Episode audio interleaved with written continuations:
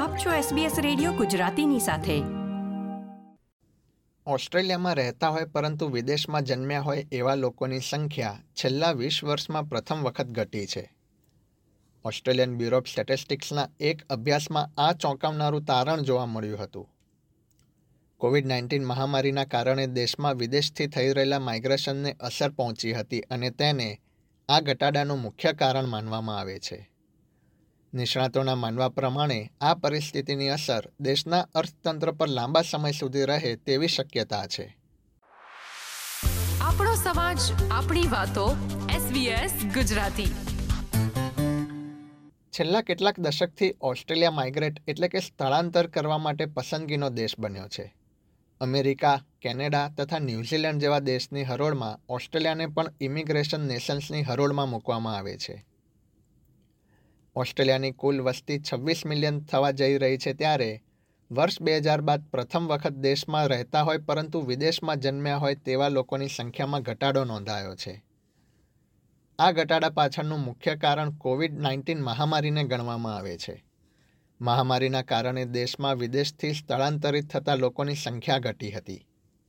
Melbourne સ્થિત demographic group તરફથી Simon Kuestenmacher જણાવે છે કે માઇગ્રેશન સ્થિર થઈ જવું તે દેશના અર્થતંત્ર માટે નિરાશાજનક સમાચાર બની શકે છે. Lots of industries very much struggle because of the lack of migration. We can immediately think of universities um, that lost lots of international students, which are, of course, their main source of revenue.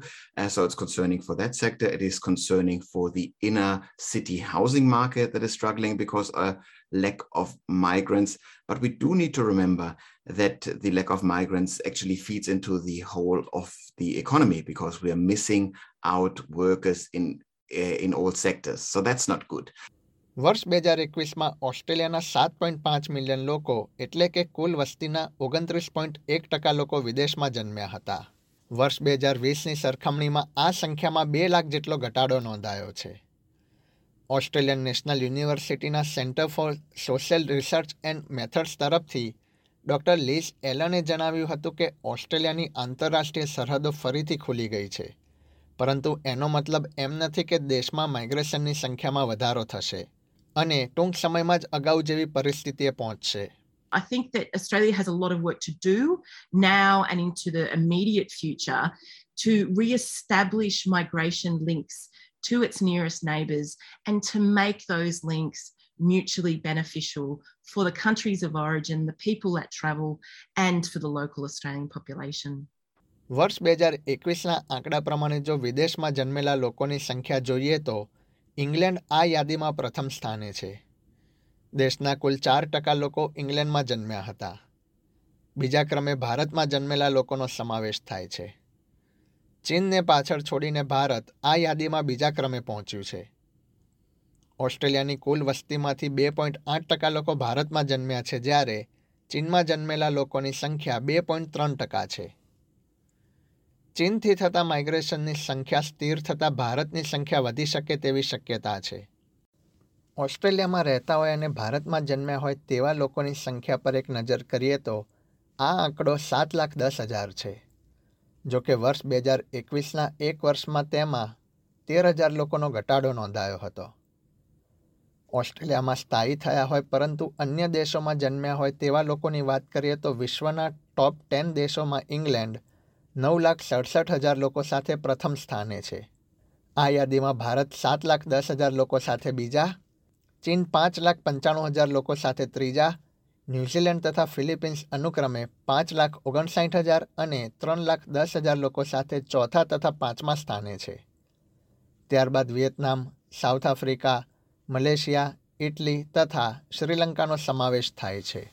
Federation of Indian associations of New South વેલ્સના પ્રમુખ doctor યદુસિંહ વર્ષ ઓગણીસો એકાણુંમાં Australia આવ્યા હતા. હાલમાં તેઓ ભારતીય લોકોને Australia આવવાનો સંદેશ આપી રહ્યા છે. તેઓ જણાવે છે કે ઓસ્ટ્રેલિયા હંમેશા રહેવા માટે ખૂબ જ શ્રેષ્ઠ દેશ રહ્યો છે. અહીં આરોગ્ય, શિક્ષણ તથા જીવન જરૂરિયાતની સારી સુવિધા ઉપલબ્ધ કરાવવામાં આવે છે. My message to them has always been for the last 15 years or more that this is a great place. Just ignore that nonsense created by Indian media against this country, maybe in 2010 11. No, this country is a great country with great system and down to earth people, great facilities, health, education, and, and the welfare state. Doctor Singh corona virus મહામારી બાદ ભારતીય મૂળના લોકોને Australia આવવા માટે આકર્ષી શકાય તે અંગે જણાવે છે I mean, we are the best ambassadors of India to Australia and Australia to India. So we can actually help the system to attract more people coming here to study and coming here to live.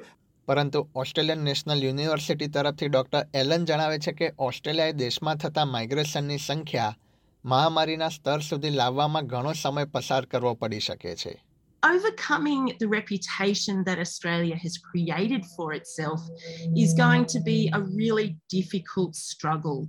And I expect that Australia isn't going to see uh, the scale of immigration uh, that it's accustomed to prior to the pandemic until probably about five years into the future. And that means that Australia is going to necessarily have to do more with less money. We potentially risk our living standards going backwards as a result.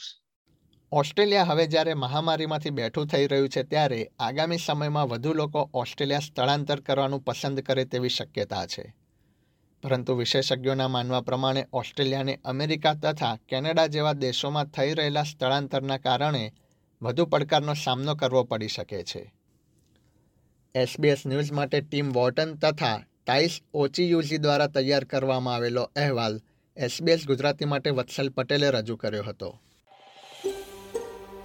આ પ્રકારની વધુ માહિતી મેળવવા માંગો છો? અમને સાંભળી શકશો Apple podcast Google podcast Spotify કે જ્યાં પણ તમે તમારા પોડકાસ્ટ મેળવતા હોવ.